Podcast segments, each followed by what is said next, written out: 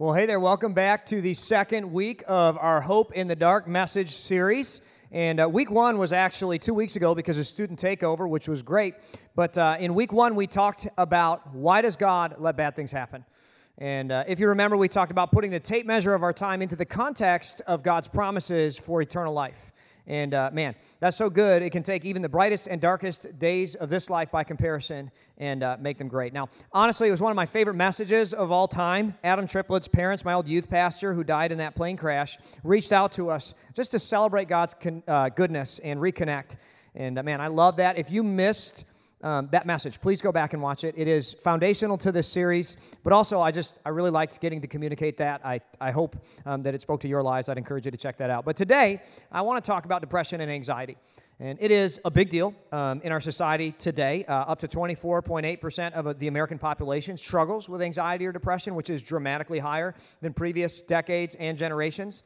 Um, but also, uh, that number rises to two thirds of our young adults and teens, um, and some studies up to above 70% um, struggle with depression and or anxiety, which is bad. That's a lot. And we live at this great time in human history, you're less likely to be the victim of a violent crime than any other point in American history. You're less likely to die a tragic death for any reason other than suicide than at any other point in American history. Americans are better off by every material measure. And yet, we're simply not happy. In fact, by some measures, we're miserable when compared to our peer groups in previous generations. Why? Today, I want to talk about this. And uh, the big question is why do I feel darkness when things are good? This is more than a topic or an issue to me. Uh, this is a personal struggle of mine. And uh, just like Jesus, I want to give you a message that's going to be applicable to your life, right? Jesus didn't do just expository verse by verse messages. There's no like biblical example of that, but I am a nerd, so I'm going to do some of that, but but I also want to make sure I do what Jesus did, which is give you something that's applicable to your life. And even if you're not a follower of God, I would say that today's message should have something for you because I want you to leave with something and I've shared with the church before about my struggles with anxiety. I vividly remember having a horrible panic attack standing right here before this building was done. The, the walls were not there yet, it was just kind of a steel structure. And I lost my mind right here, right? Full on panic attack. And I've also shared uh, years ago about my personal issues with depression. And I take solace in the fact that even though this is a part of my sinful nature, um, God consistently uses heroes in the Bible who struggle with this as well. Last week, Zachary talked about a great prophet from the Old Testament named Elijah, who um, was a wonderful man. Zachary gave a great message, and I'm thank you, thankful uh, for his continued vulnerability. But this week, I want to look at another part of Elijah's story. And uh, Elijah, his life is framed by this dramatic standoff that he has with King Ahab and his wife Jezebel. His whole life, he's sort of dueling with them. And Ahab in the Bible is sort of portrayed as a dolt, um, but Jezebel is perhaps the most evil supervillain female of all time. She's like a caricature of evil. And uh, the big issue that she has is she supports and worships this detestable god named Baal in the Old Testament.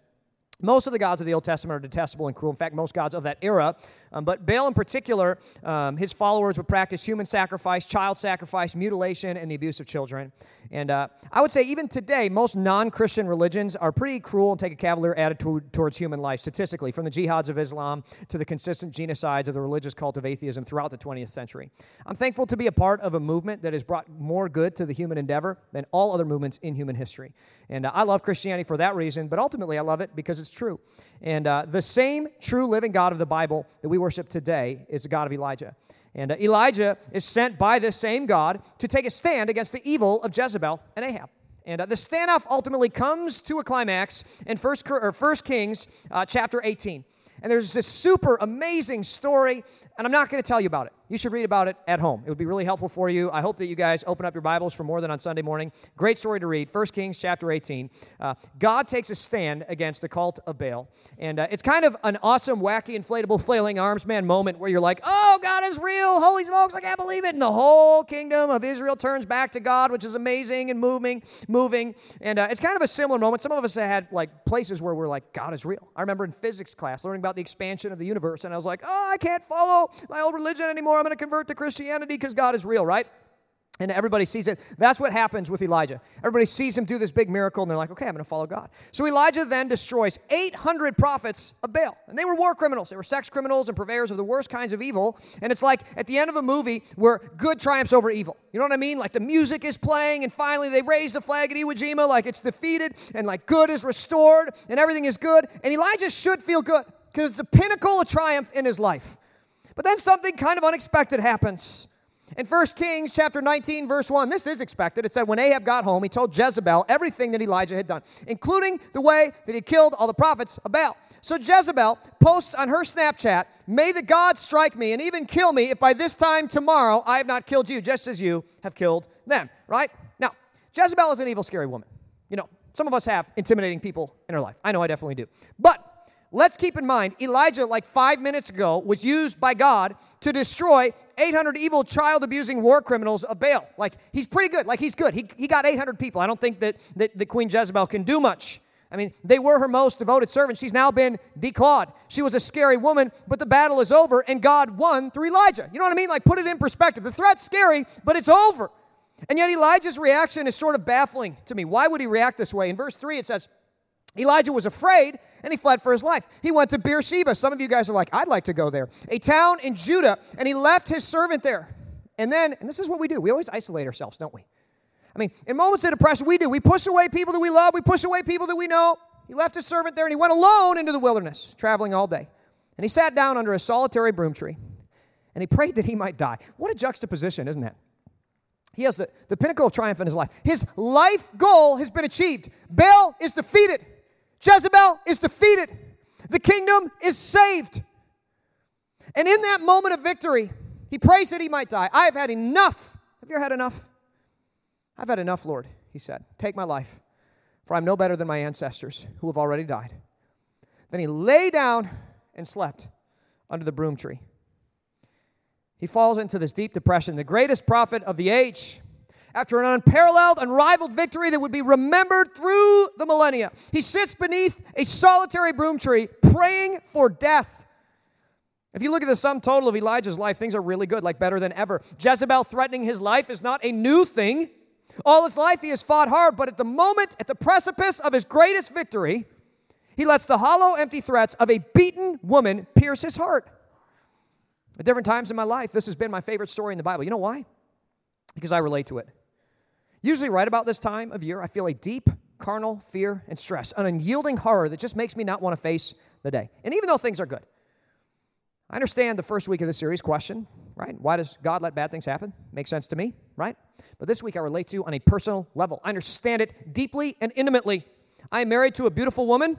I have four wonderful kids. I lead the greatest church that I could have ever imagined. I'm at the pinnacle of the teenage dream that I once had, surrounded by the most wonderful people that I could ever ask for. But like Elijah, many times in my life, I feel like falling asleep under a broom tree, wishing that I was not alive. I just wonder if there's people here today who can relate to that. What do you do when things are good, but you feel terrible? All the research provides a pretty broad description of depression and anxiety. I think it is mostly spiritual, though I do want to emphasize I believe that there is a biochemical component to anxiety and depression. And I look, if you're seeing a doctor, if you're on meds, that's good. I'm not saying don't do that. Today, I just want to address the spiritual aspect of it. Turns out that following Jesus' teachings dramatically lowers our chances of depression, anxiety, and all kinds of psychological morbidities. But despite the fact that I follow Jesus' teachings as hard as I can, I still struggle. So today I want to talk about three places over the years where I've seen myself make compromises that have led to greater depression. And I hope that my experience will help you. The last point is the most important, by the way. My third point, it'll blow your mind. Good point. But anyway, the first compromise that I think we make is with comparison. Comparison is tough. There is a reason why the youngest generation of Americans today is so much more psychologically unhealthy than preceding generations. I think it's because of comparison. We used to raise kids in a progressive series of bigger and bigger arenas in life. We didn't put our kids in the biggest arenas of life until they were ready. I didn't put my kids on a two wheeler until they rode a bike with training wheels. You know why? Because I didn't want them to fail at the big thing before they could handle the little thing. We start with a driver's permit, a smaller arena, right? And then we give them a restricted driver's license where they can drive without friends, not past certain times. And then finally, the largest arena, we give them an unrestricted driver's license. Today, they don't really care about driving, though, because, you know, TikTok and Fortnite and whatever. But anyway, when I was a kid, um, I, I did not know about the great runners, sailors, and water skiers of the world. The greatest water skier I knew was my dad, right? Today, because of cell phones, I mean, we're immediately comparing against the best. I never had to do that as a kid. Their comparison game is now level 1 million. You know what I mean? Like immediately you're introduced to the biggest arenas, and that's hard.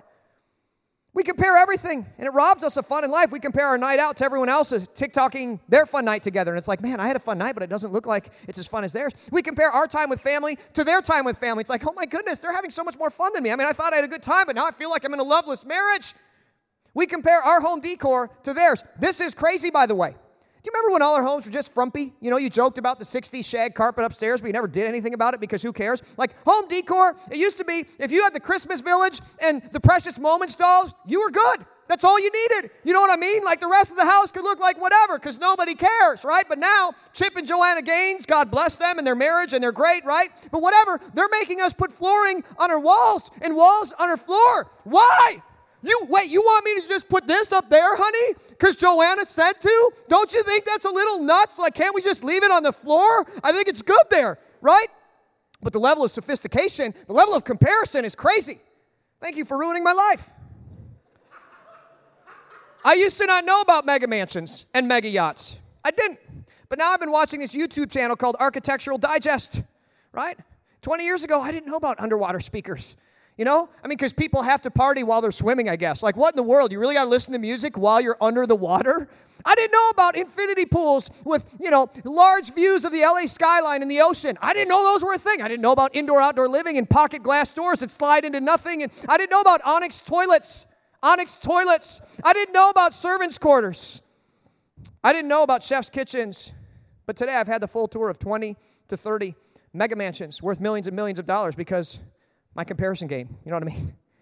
I mean, my house used to be nice to me. I thought it was a nice house, but now it's just a, a shack. It's just plebeian, pedestrian, horrible. I mean, how could I? Because statistically, satisfaction from wealth is relative. It only comes from comparison. You understand this? It's only because you are wealthier than somebody else. So the richest person who is unaware and unexposed in a Guatemalan slum is going to feel far better from their wealth than the poorest millionaire in a Bel Air neighborhood. It's crazy. And yet, this is real. Today, our awareness has been expanded so much 20 years ago. A lot of people just felt blessed. But Gen Z is so aware that there's so many people who are cooler, prettier, better off, better dancing. What's that dance they do? The ramble, the ratchet? What's that thing called, Zachary? The renegade. Like so many people who can renegade better. What is this, right? Despite being richer, prettier, better off, better renegaders than any generation before, they feel so much worse because of phones, because of comparison. There are no small arenas to learn it. They're sitting in the largest arena of the whole world feeling inadequate. You know what's interesting? I have some friends who took their daughter's phone away. She was really upset. And at the end of the week, she was like, You know what? I actually feel better. I feel less stress. Give me my phone back. You know what I mean? Nothing like comparison can turn a big win like Elijah's into something that feels like a defeat. It's because of comparison. Let me show you a new feature I learned. I got this iPhone 11 because I switched carriers, which was actually a terrible experience. But um, if you press and hold these two buttons right here, you get this slider right here, and then if you just check this out, swipe right. Oh, look at that. We just turned this bad boy off. It's crazy. Some of you are like, ah, ah, ah, your, your phone's powered off. What are you going to do? I'm like, preaching a message, guys. It's okay. I'm not going to be like, hey, I'm preaching a message. Can I call you back? No, no, no, no, no. It's good. Listen, for my family, shutting this thing down has been a lifesaver because the truth is, this isn't just Gen Z. This is all of us at every age. Even old ladies, you know, you used to be proud of your quilts. You go to the Jasper County Fair, you get a ribbon, you're the best in the county, right? But now you're comparing with some lady in Dallas who's making like a 3D peacock that pops out of the quilt when you whatever, and it's like, well, I'm just gonna go back to Fox News, okay? Like this is, we're done here. I'm not gonna quilt anymore because of comparison. Shutting down the phone's been amazing to me because it brings me, this is a big deal. Shutting down my phone brings me from comparison to community. I read an article years ago, talked about social media. It said, listen, our phones, not necessarily bad if we use them for what they were intended to be used for, which is community. Right? I mean, if you go on Facebook for 15 minutes and you like and you interact and you actually type and comment, whatever, you're going to end up neutral or maybe a little better off. But if you just spend 15 minutes scrolling and trolling, right? That's what I like to call it. If you spend 15 minutes just scrolling on TikTok, you will end up more depressed because you're just comparing. You know why? Because it's bringing you from, or you know why it's better to interact? Because it brings you from comparison and competition into community. I want to challenge you right now take an inventory of your inner dialogue inside your mind. I know it's a scary place to be, scary place for me at least. Go inside your mind and really take an inventory. How much of it do you spend comparing yourself to others versus actually communing with others. This is an important distinction. If you spend most of your time comparing, no matter how good your life is, I bet you're not very happy. Comparing and competing is an isolating force. It naturally leads us to push others away while we brood and scheme and self pity about how hard my life is and about how we think we can rise to the top. My wife has been frustrated with me because she thinks I'm a real life branch and I'm destroying the true colors that she has. You know what I mean? I'm sitting here brooding all the time about things I can't control. It's one of my favorite pastimes. I love worrying about things I can't control. But listen, community brings satisfaction, connection, and meaning. This is why Jesus teaches us to love one another. In John 13, 35, this verse we've been talking about together, and you know, it is the most important verse in the Bible. Jesus says, A new command I give to you. It replaces all the other commandments, right? Love one another in the same way that I've loved you, so you must love one another. What is he doing? He's calling us away from human nature. He's calling us away from comparison into community. Why? It's against our nature. It's not what we normally do, but it is the path to our satisfaction, contentment, and freedom from this depression and anxiety. It's no surprise that the least Christian generation in American history is also the loneliest, most psychologically morbid, and comparing. This is part of why our church has life groups, volunteering, next gen, all these different things. I think there's a lot of you who come here and you do the equivalent of a church scroll, right? You show up, first time you held the phone, the first time you got an Insta, the first time you got on TikTok, it's like, this is fun. I love this. Come to church, this is great. That short little pastor was so cute and fast speaking. He's just the best. Love him, right? Six weeks in, it's all right. Six months in, why am I here? Get involved. When you're just comparing here, it's not going to be satisfying. God didn't create church to be a place that we come and watch, it's a place that we come and commune together. That's the core of this. Volunteering isn't just to make our church work, it's because we want you to be connected. Elijah looks at his newsfeed. He sees Jezebel snap that she posted. I'm going to kill that Elijah. He starts reading all the comments underneath. He goes deep, deep into it. He's looking at everybody's profile It said something negative. He's going deep and he scrolls and scrolls and scrolls until he wants to die. Have you ever scrolled until you want to die? I have in my life. Doesn't lead anywhere good. Stop comparing and start communing. I think so many of us, we get in this situation where we're just comparing and comparing and comparing to we enter this place where we just don't want to be alive anymore because we don't measure up anywhere. Listen, God didn't create you to compare. You will always fall short of His standard. He created you to be in community, in communion with Him. Join a life group, volunteer, build a godly community with friends who actually love God as well in your life. Second trap of depression is complacency. Complacency means not doing anything. Elijah feels lonely because he just stops. This is the big thing. All his life, he has been working to defeat Jezebel and Ahab. And he reaches the pinnacle of what he's always wanted. And he gets there and he realizes it didn't bring him what he thought it would. And then he just stops. He sits under a solitary broom tree. And in that time, you know what? If you didn't do anything, you'd die because everybody was subsisting. I used to wait tables at Acapulco Mexican Family Restaurant Bar and Grill with locations in Maplewood, Stillwater, Coon Rapids, and coming soon to Anoka. And um, I was a terrible server, like really bad. I know some of you would be like, oh, I would love to have Pastor John wait tables. I bet he's funny. Nope, wrong. I was distracted. That's what I was. If you wanted food, probably wouldn't come. If you wanted drinks, my tables were deserts, okay? It was just dry there. You didn't get nothing. I just forget, especially if I had one or two tables, I was the worst, okay? But when I had a section of seven tables, it was full, I was on point. I was getting there. I remember I was working as hard as I can because I was engaged. I wasn't complacent. This is actually not true just for me, but across the whole restaurant industry and other industries as well. Busy people are happier people and better workers. I think about the reason Elijah got depressed. It's because he slowed down. He stopped living for God's purpose in his life. And he just ran away from Jezebel and stopped. I think this is a lot of us today. We live at this really wealthy time in human history for the first time. We have these huge amounts of leisure time. And there's a lot of us, we don't know what to do, especially this time of year, because what do you do in Indiana? We don't have snow, it hasn't thawed out yet. I'm just waiting for the lake to open up so I go fishing again, right? I mean, come on. In Christ, we need to move from complacency into a God given commission.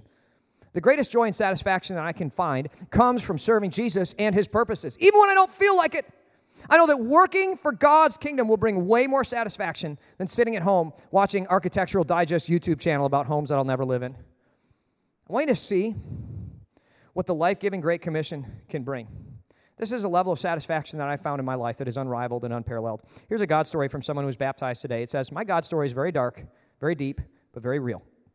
This past year has been one of the darkest in my life. And by dark, I mean fiery pits of hell dark. My home was filled with pentagrams and Ouija boards.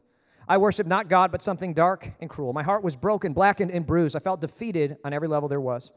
Everything changed one day while I was dropping off my niece at Next Gen. I would have never gone to the church, but my niece begged me to go, so I obliged. I was sitting in the church parking lot when a woman came to my car to hand me a flyer. She looked at me without judgment, with kindness that I'd never experienced. She saw me and made me feel known. I just want to say thank you to the greeters, the volunteers, the people at Next Gen who do stuff like that. I want you to know you make a difference. I ended up meeting her a few days later. She listened to me, connected with me. It was the most beautiful moment of my life. And I felt Jesus there for the first time. I gave my life to him that day, and everything changed in a matter of minutes. I was free. I am saved. Life is completely new meaning now. First Church has taught me so much and has continued to affirm my belief in Jesus. I am running full speed ahead with the powerful gift of Jesus, and I'm loving every minute. I am blessed and forever changed because of the people at First Church that took the time to get to know me, the real me. They didn't judge my exterior in any way. They invited me with open arms, and I will never forget that. It changed my life. I feel peace, I feel strength. I am saved. How cool is that, church? Who. Who wouldn't want to live a life that brings that about? I mean, listen, when you give here, when you serve here, when you tithe here, when you bring here, you are a part of a hundred stories just like that one. And that is satisfaction, moving from this complacency to this mission, this commission in our life. Generations before us didn't struggle with depression and anxiety like we do. And I think part of that is they were working 90 hours a week to subsist in rags, to stay alive. There was no complacency. But also, I think there was a deep love for Jesus, a commission that permeated every part of their life that brought meaning and joy. We are so blessed with our wealth. But with it comes the drawback of having to force ourselves out of complacency. Because whereas before, sitting under a broom tree meant you were going to die, today we can do nothing and not die and be okay.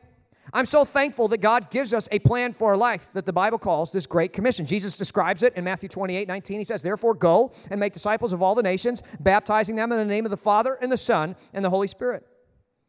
It's all about making his name and glory known. I just want to ask you, are you doing this in your life? If you're a Christian, are you doing this? Battle darkness and depression in your life by moving from complacency to God's great commission. Live God's purposes every day. I think so many of us have this spiritual darkness encroaching on our life because we focus on ourselves. We focus on this is, and I need to be fed, and I need this, and I just need the word, and I need deeper discipleship, and I need, and we lose sight of the great purpose God has given us. Listen, I love God's Bible studies. I love expository preaching. I love a good old Beth Moore Bible. I love, you know, Battlefield of the Mind and all this, and going to this conference and Promise Keepers and all these great things. I love that. But are you living out the Great Commission in your life? Are people far from God in your life seeing the gospel in you, hearing the gospel from you? If all your prayers were answered, would anybody far from God have their life transformed? I just think so many of us, we hit this spiritual plateau and it's like, ah, I don't feel very good. I just feel this and everything's good. And listen, listen, listen. It's because we're living in complacency. Move to commission. Reach out and be a part of the harvest. Finally, this is my most important point, like I said, it's the best point. I want you to tune in here. I think the third reason we struggle with this depression is we compromise with God's promises. This is going to make more sense in a minute. I want you to bear with me. But first off, I shared this before. My wife, Kristen, grew up pretty wealthy, right? They had a 30,000 gallon in ground saltwater pool seven bedroom house, 6,000 square feet in the main house. When you have to make a distinction that somebody has a main house and then there are other like structures on the, I mean, that's it. You know what I mean? Three laundry rooms, huge multi car garage. They had a statue that looked ridiculous in their driveway with a fountain in there. I don't understand. Like now you're just bragging, father in law. You know what I mean? Every girl got, you know, an almost new car at 16. And I just keep telling people, and I will remind this church, that supermodel wife left all that for all of this right here. right? She moved into my 800 square foot former foreclosure with two roommates as newlyweds. Isn't that great when you have two single guys as your roommates, as newlywed, whatever? That's great. We actually bought groceries from Mike's Discount Grocery. You had to sign a waiver to buy their food because it was not fit for human consumption. But nevertheless, I mean, no worries, right? Anyway, Kristen growing up, a lot of her family friends wanted to hang out because of their stuff. That's hurtful. You know what I mean? That's hurtful to Chris. That's insulting to her family. Having people just want your stuff, super insulting. You know what? It's not fun for the friends either because stuff is so much worse than friendship. I mean, would you rather have a nice thing or a deep, meaningful, amazing, rich friendship? And I know I'm biased, but to me, Kristen is actually the most wonderful person that I've ever met. Like, actually, like the most captivating. She's special. Knowing her has been special. Talking with her has literally been, just conversing with her has been one of the defining privileges of my life. And some of her friends missed it. They missed that for her stuff. Silly.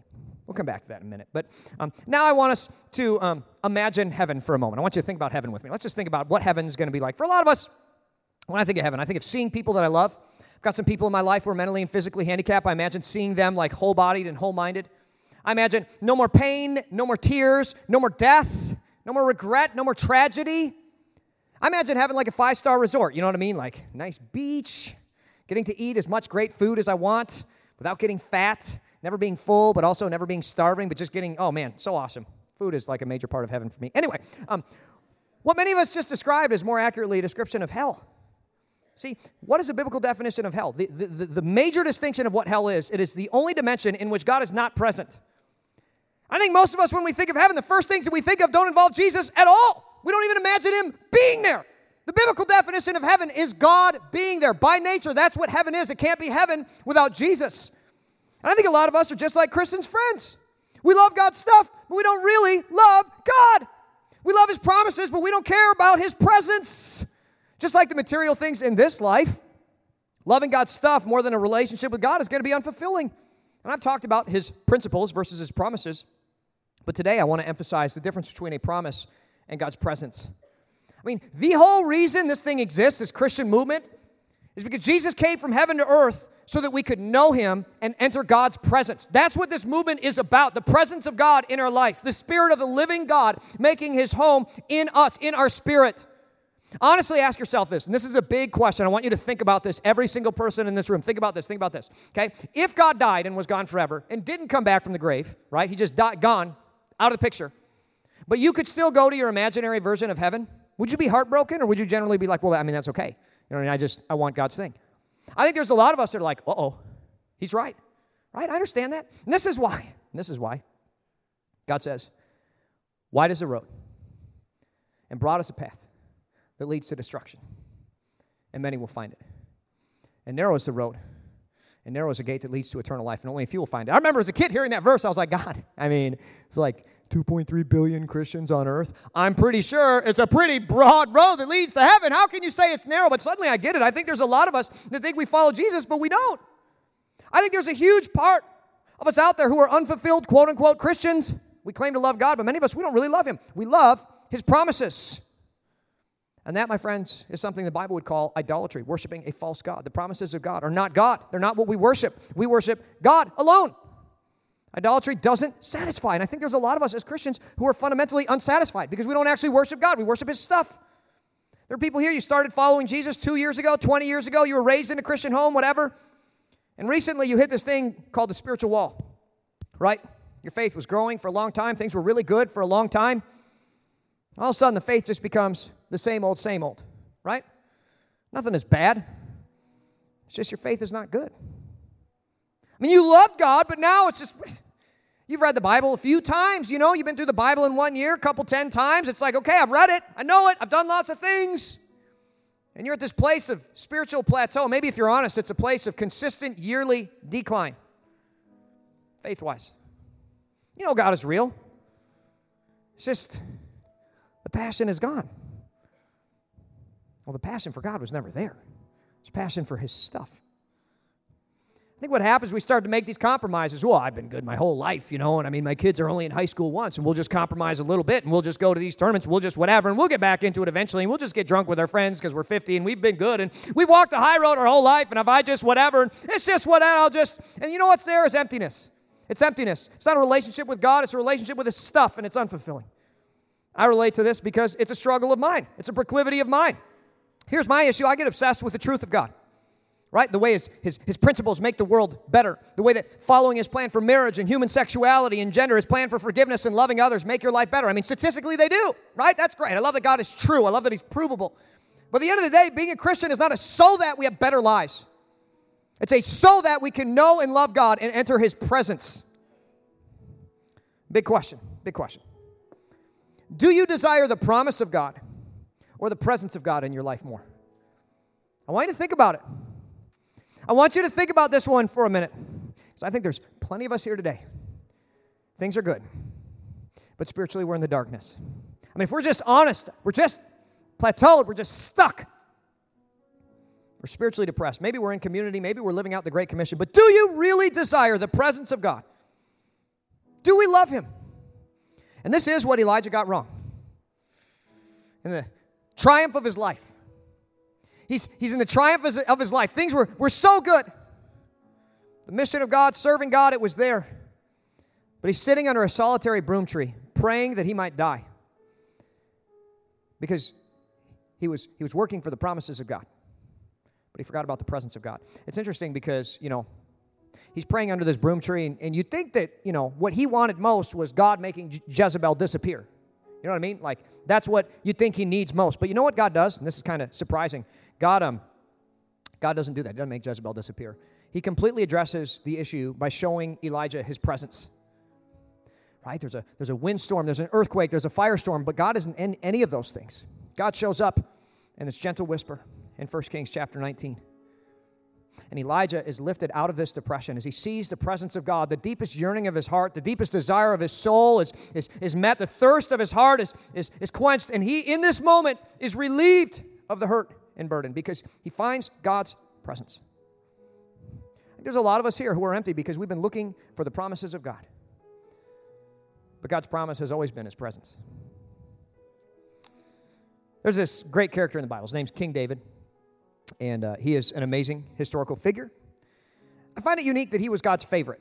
The Bible says he was a man after God's own heart, and he is the favorite person of the Old Testament. I, I look at that, I find it odd because as a leader, he's a mess up. He's a, he's a, I think, a person who really did some bad things. I mean, he fell into sexual sin, he fell into leadership sin, and as a Christian leader, I mean, I look at that and I think that's abhorrent. It's like, God, how can you hold up David as an example?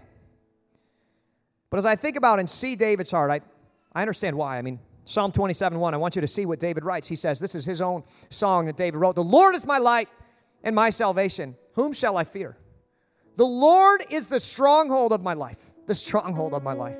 Of whom shall I be afraid? David says, Look, there's nothing else. I mean, look, God, it's everything to me. His presence. Doesn't matter what happens. Though a mighty army surrounds me, my heart will not be afraid. Even if I'm attacked, I will remain confident in this. I love his confidence. David is not depressed. When things are bad, he is good. When things are good, he is good. David, throughout his life, consistently loves God. How, how, how? Why, why, why, why? Check out this next part. Check out this next part. I think this is really telling. I think this is the key to the whole talk. I want you to zoom in here. Psalm 27 4. It says, The one thing I ask of the Lord. If you had one thing, one wish, you know, to ask God, what would it be? Like, I want superpowers. I want a billion dollars. I want you to heal my illness. I want you to heal somebody I love of cancer. I want you to bring so and so back from the dead. Okay? You get one wish. David says, One wish. The thing I seek most is to live in the house of the Lord all the days of my life, delighting in the Lord's perfections and meditating in his temple. He wants the presence of God. David's like, I just want to be in God's presence. If I live, if I die, I want God's presence. I want to be with Jesus. I don't care about his promises. I don't care about any of that. I don't care about eternal life. All I want is Jesus. As I wrote this message, my seasonal issues are back. I'm not saying it's not chemical or medical, but for me, I know a part of it is spiritual. I'm in community, I'm living out the Great Commission, but I'm convicted about this. I love God's promises, but sometimes it's easy to not really desire His presence. Sometimes I just idolize His facts.